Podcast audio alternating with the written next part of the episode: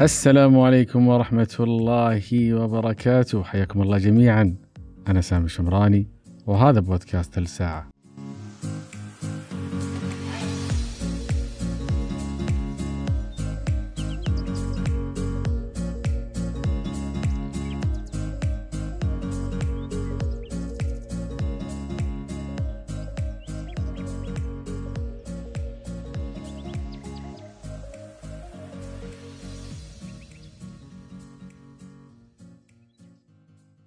اولا كل عام وأنتم بخير بمناسبة هذه الأيام العشر المباركة والله يديم علينا نعمته وفضله والمسلمين أجمعين. وعلى الرغم من هذه الأجواء الروحانية والتهليل والتكبير إلا أن موضوعنا اليوم يتناول جانب له طابع إشكالي ممكن ما يتناسب مع التوقيت. لكننا مضطرين نكمل سلسلة بودكاست الوظيفة واللي بدأناها في بودكاست اقتناص وظيفة العمر.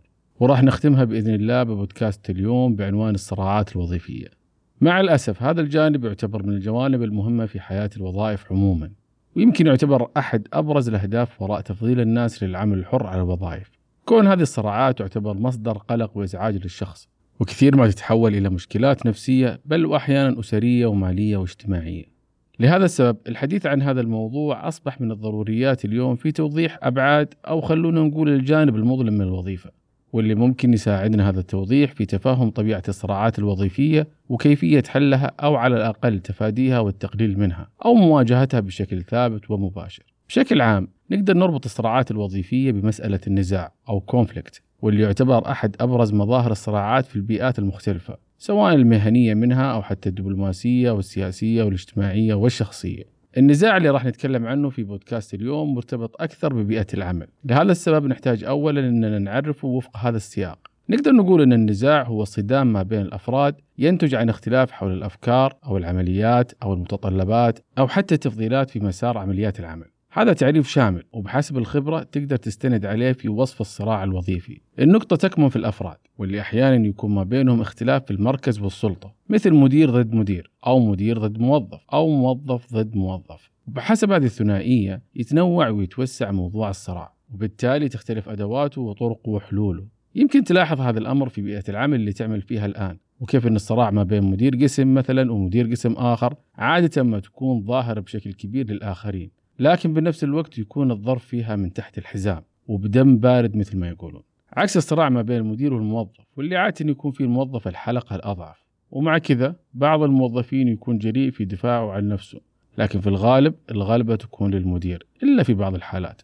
والسبب يرجع أن الموظف في كثير من الأوقات يواجه شخص يستتر وراء سلطة أو نظام وله صوت أقرب للإدارة وبغض النظر عن الصح مع مين. وهذه الظروف تلعب دور كبير في تغليب كفة مقابل الأخرى.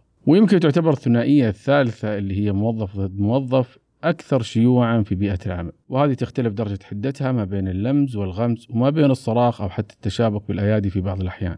اللي يهمني في هذا البودكاست هو أني أوضح مراحل الصراع وكيف ممكن تعرف هذه المراحل وتحددها وبالتالي القدرة على معالجتها أو تفاديها.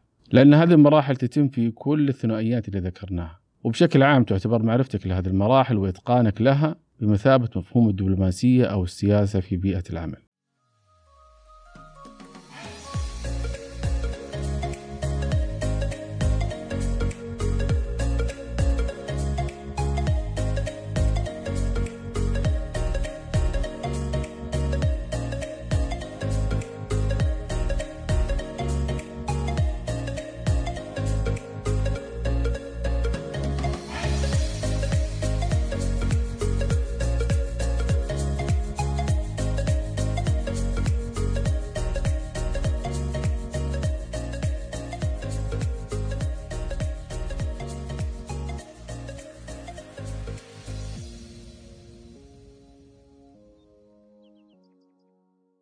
المرحلة الأولى من الصراع هي مقدمة الصراع، وهذه المرحلة عادة ما تضم مسببات الصراع العامة والخاصة، واللي يمكن ما تكاد تخلو بيئة من بعض هذه المسببات.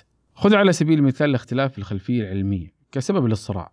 يتكرر هذا في مشهد الموظف الشاب الحاصل على شهادة الماجستير مثلا ومديره الحاصل على دبلوم وخبرة تمتد ل 30 سنة في هذه الدائرة أو الشركة. التعامل ما بين هذه الشخصين تقدر توصفه بثنائية المدير ضد الموظف.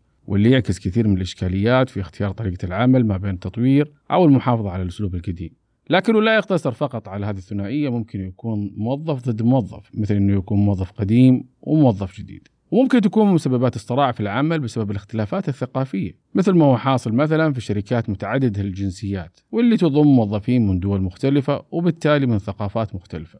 هذه الثقافات أحيانا يكون لها تأثير قوي سواء من خلال احترامها أو عدم التقليل منها. وهذا لا يقتصر فقط على البلد المضيف بل أيضا على الوافد وثقافته.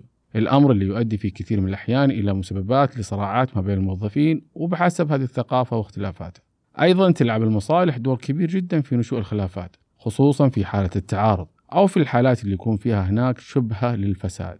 فعادة ما يؤدي هذا التعارض في المصالح إلى صراعات بحسب ما يخدم هذه المصالح. في الغالب يجب تغليب المصلحة العامة أو مصلحة الجهة على كل المصالح الأخرى.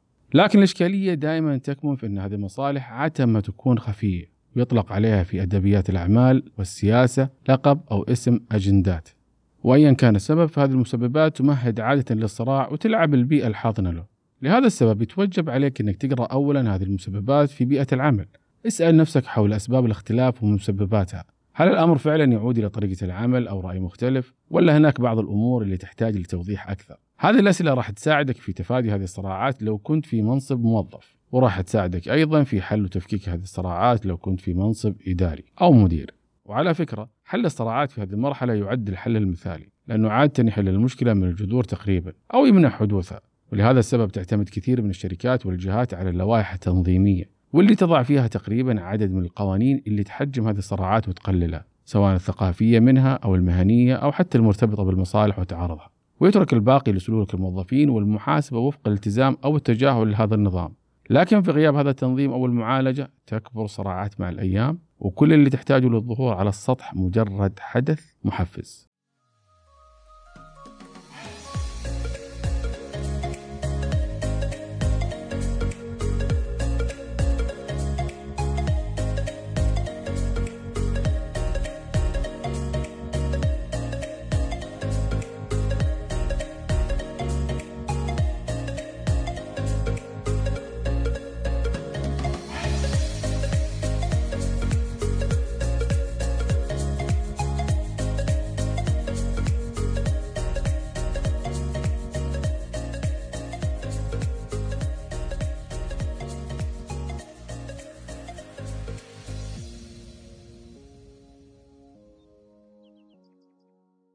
المرحلة الثانية هي الحدث المحفز. كقاعدة أساسية الصراعات عادة ما تكون خفية أو غير ظاهرة. إلين يحدث حدث ما يفجر بداية الصراع. هذا الحدث قد يكون في اجتماع أو عند التوجيه أو أحيانا نتيجة للنقاش أو طلب معين. وما في طريقة يمكن من خلالها تحديد موعد لهذا الحدث. والسبب؟ لأن الصراع كان خفي بمسبباته اللي ذكرناها قبل شوي. عادة ما تكون النفوس مشحونة بشكل كبير وبالتالي الشرارة البسيطة تتحول إلى مشكلة كبيرة في وقت قصير نسبيا.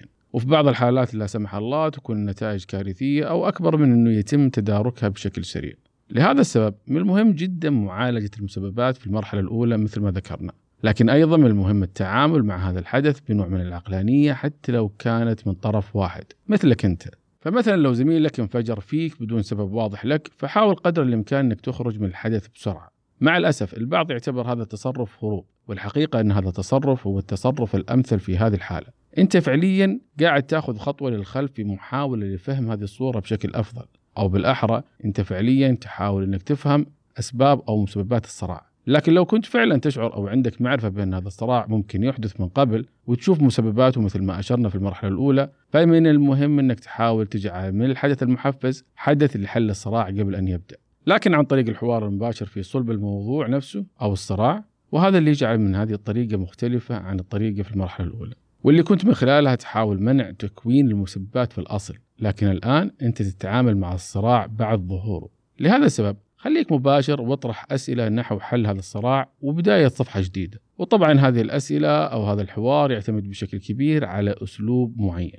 يمتاز باللطافة والهدوء والثقة ولا يهدف لإثبات نقطة أو وجهة نظر لأحد على حساب الآخر. الهدف هو إنهاء الصراع في هذه الحالة قبل أن لا يزيد ويكبر. وللأمانة الناس تختلف في هذه النقطة تحديدا. بعضنا ما يملك المهارات وبعضنا دبلوماسي بالفطرة. المهم في هذا الموضوع هو أنك تتعلم المهارات المناسبة لهذا الجانب وتحاول قدر الإمكان أنك تصقل منها مثل الإنصات واللباقة وأسلوب الحوار لكن أيضا تتطلب أنك تكون على قدر من الجدية والأمانة والصدق والنزاهة في التعامل مع الشخص الآخر لأن الهدف مثل ما كررنا هو حل النزاع وليس استغفال الشخص الآخر أو محاولة الاحتيال عليه باللطف مع ضمر الكره أو الشر. هذه أصلا ما هي أخلاقيات ديننا الحنيف ولا أخلاقياتنا لكن مع الأسف هناك فئة كثيرة ينطبق عليها هذا الوصف. عشان كذا من المهم أنك تكون حذر ومتيقظ في معرفتهم.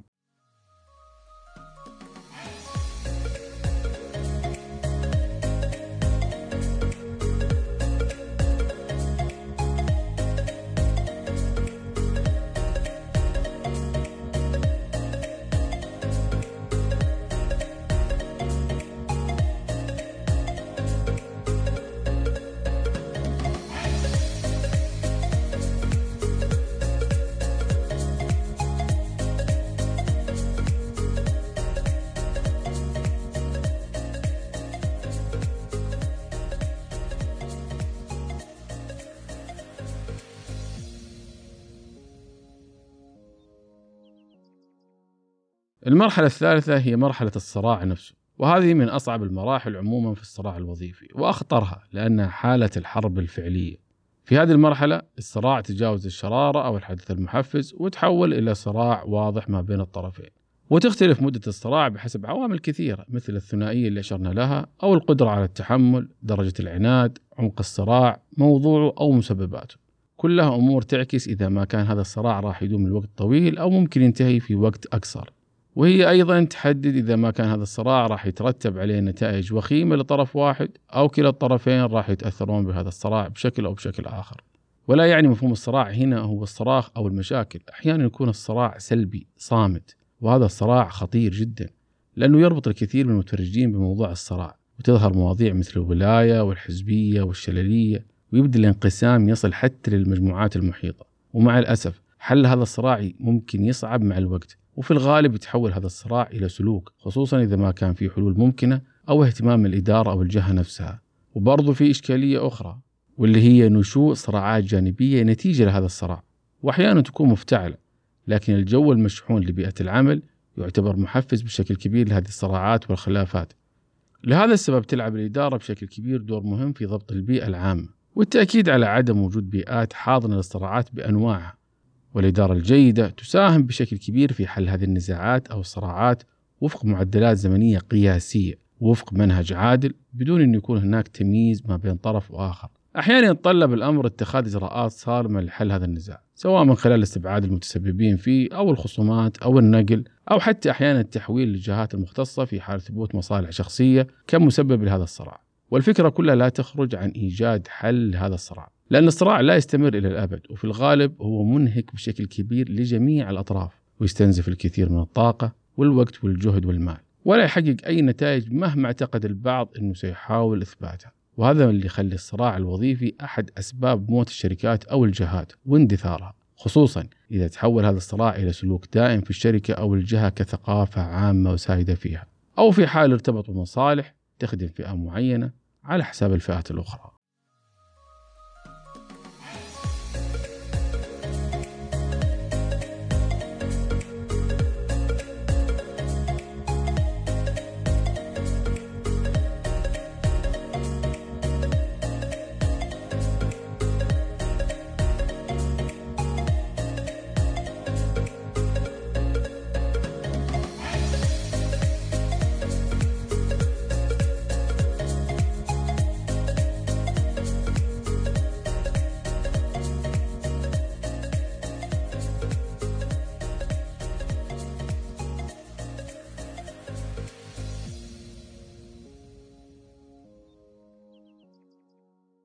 الحديث عن الصراع الوظيفي طويل ومتشعب لكن حاولت الاختصار بشكل كبير والتركيز على المراحل كونها تساعد الشخص على تحديد مرحلة الصراع وكيفية معالجته.